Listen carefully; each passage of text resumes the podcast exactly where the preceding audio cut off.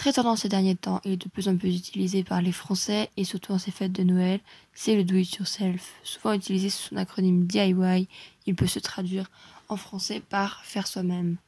Mais comment est-il passé selon les générations? Il semblerait que les personnes d'une vingtaine d'années soient la génération qui connaît le plus la pratique du DIY. C'est une réduction des mots anglais qui veulent dire do it yourself. Donc c'est quelque chose qui est fabriqué euh, soi-même par, euh, avec des petites choses euh, qu'on peut acheter ou qu'on peut trouver chez soi. Contrairement à la génération adolescente et la génération adulte qui ne connaissent pas les termes de DIY.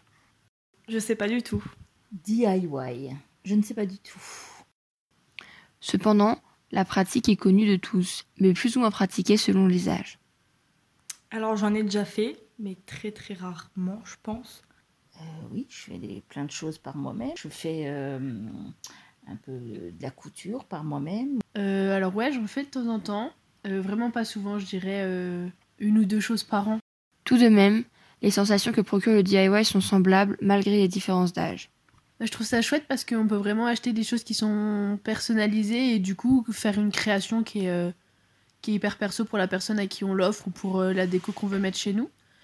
Euh, et, je trouve ça sympa de le faire soi-même et euh, de produire quelque chose plutôt que de l'acheter tout fait.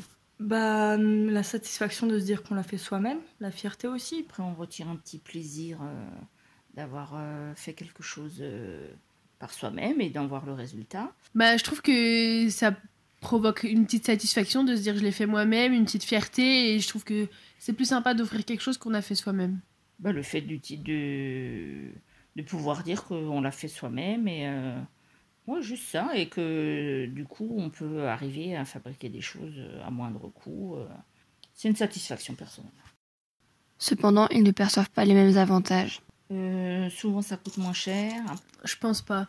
Ça dépend, ça dépend ce qu'on fait en DIY et, les compétences qu'on a. Pour les compétences que moi j'ai, je suis pas capable de faire des choses aussi belles que ce qui est dans le commerce. Je pense qu'à terme, si on se débrouille bien et qu'on arrive à faire un peu de recyclage aussi, le DIY peut être plus intéressant financièrement. Je pense, oui. Je pense que quand on le fabrique soi-même, on a le coût des, objets qu'on utilise, mais on n'a pas le coût, le coût de fabrication qu'on paye euh, en grande surface ou quoi. D'un point de vue écologique, parfois, c'est même meilleur. C'est bon pour la planète aussi, donc... Euh. La différence de fréquence de la pratique entre les générations est due au manque de temps. Bah, vu la fréquence à laquelle je fais des DIY, je dirais plutôt les produits du commerce parce que j'ai pas forcément les moyens toujours de faire des DIY. Mais euh, si j'avais l'occasion et les moyens, euh, je pense que je ferais plus de DIY que, que des produits achetés dans le commerce. Si j'avais le temps, si je pouvais, je ferais plus euh, de DIY. Mais pour l'instant, les produits du commerce, parfois, c'est un peu la facilité et c'est le côté pratique. Mais si je pouvais, je ferais plus de choses par moi-même. Bah malheureusement les produits du commerce. Nous pouvons conclure que le terme DIY n'est pas connu de tous, mais tous le pratiquent sans forcément y faire attention. Les différentes générations voient les choses différemment, mais le but de faire soi-même reste semblable.